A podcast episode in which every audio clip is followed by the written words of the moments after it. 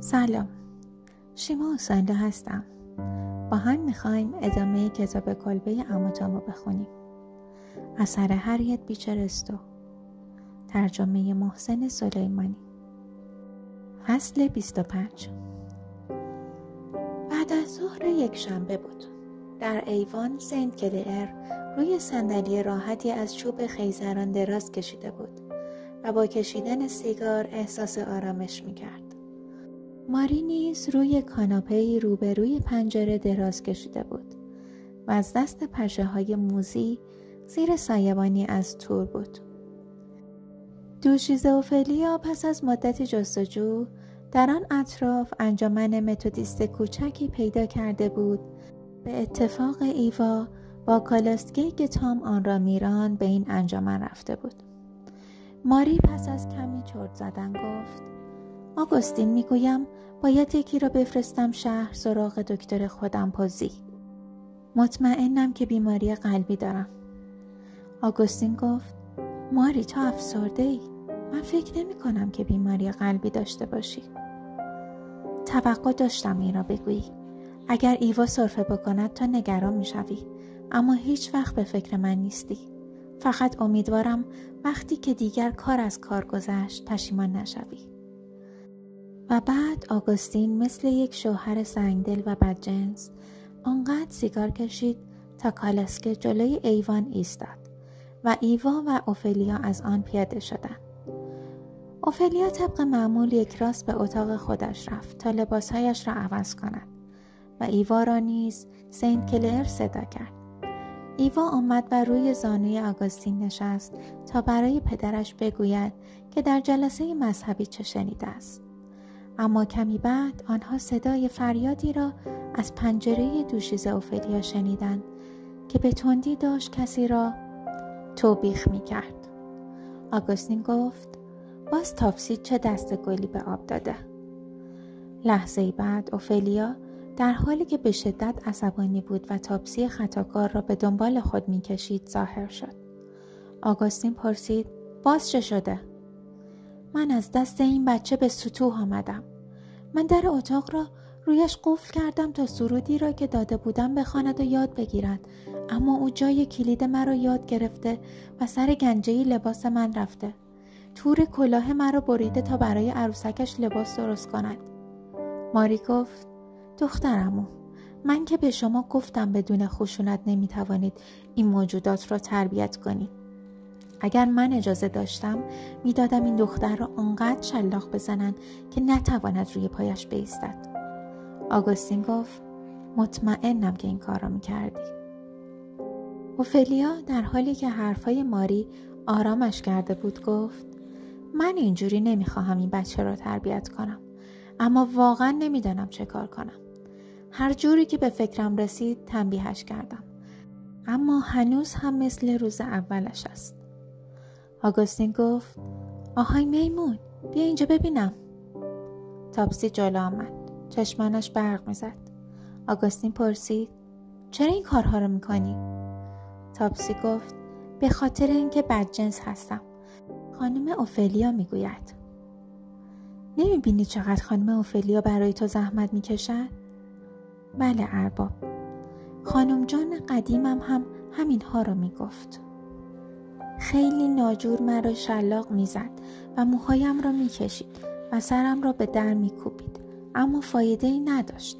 من خیلی بدجنس هستم. اوفلیا گفت مجبورم ولش کنم. حوصله دردسر بیش از این را ندارم. آگوستین گفت اما من دوست دارم فقط یک سوال از شما بکنم. چه سوالی؟ اگر انجیل شما آنقدر قوی نیست که بتواند یک کافر کوچولو را در خانه شما و تحت اختیار شما نجات بدهد پس برای چی یکی دو نفر مبلغ بیچاره را بین هزار نفر از اینها به آفریقا میفرستید؟ اوفلیا جوابی نداد. اما ایوا که ساکت این صحنه را تماشا می‌کرد به تاپسی اشاره کرد که دنبالش برود. آنها به گوشه ای از ایوان به اتاقکی شیشه ای رفتن. سنت کلر گفت باید ببینم ایوا می‌خواهد چه کار کند.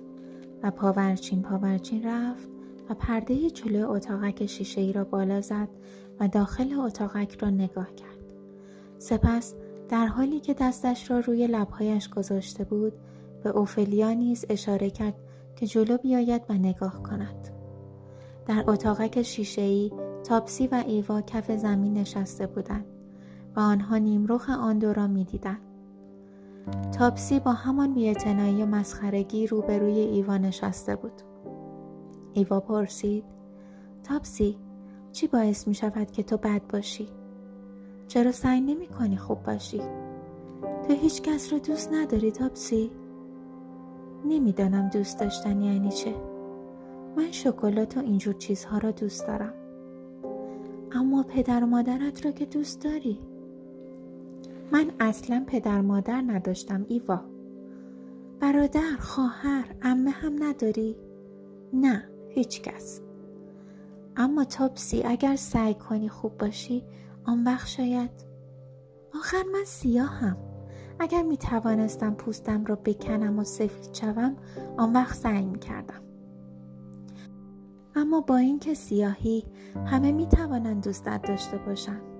اگر دختر خوبی بشوی اوفلیا هم دوستت دارد. تاپسی پق زد زیر خنده و گفت خانم اوفلیا تحمل مرا ندارد چون من سیاهم. به من دست هم نمی‌زند. هیچکس سیاه ها را دوست ندارد. سیاه ها نمی توانند خوب باشند مهم نیست. و مشغول سود زدن شد. ایوا دست سفید لاغرش را روی شانه تاپسی گذاشت و گفت اما تاپسی جان من دوستت دارم. چون تو پدر و مادر رو دوستی نداری. برای اینکه دختر بدبختی بودی و همه اذیتت کردن. من دوستت دارم و دلم می‌خواهد دختر خوبی باشی. من حالم خوب نیست و فکر نمی کنم زیاد زنده بمانم. اما از اینکه می بینم تو شیطانی می کنی ناراحتم. کاش که سعی می کردی خوب باشی به خاطر من. من فقط مدت کم دیگری با تو هستم. چشمان سیاه تاپسی پر از اشک شد و اشکهایش یکی یکی روی دست سفید ایوا ریخت سپس سرش را میان زانوانش گذاشت و حق حق گریه کرد. ایوا گفت حیوانکی تاپسی. نمیدانی مسیح همه ما را به یک اندازه دوست دارد؟ او مثل من تو را دوست دارد. اما چون از من بهتر است تو را بیشتر دوست دارد. تاپسی گفت ایوا جان سعی می‌کنم. سعی می‌کنم. زین کلیر در این لحظه پرده را پایین انداخت و گفت ایوا مرا یاد مادرم میاندازد. مادرم می‌گفت اگر می‌خواهیم نابینا را شفا دهیم باید مثل مسیح رفتار کنیم. بگوییم آنها جلو بیایند و دستانمان را روی سرشان بگذاریم. اوفلیا گفت من عقاید تعصب آمیزی راجع به سیاها داشتم. چندشم می‌شد تابزی به هم دست بزند اما فکر نمی کردم اون این را می‌فهمد. سینکلر گفت این اولین بار نیست که کودکی به یک مرید مسیح چیز یاد می دهد. پایان فصل 25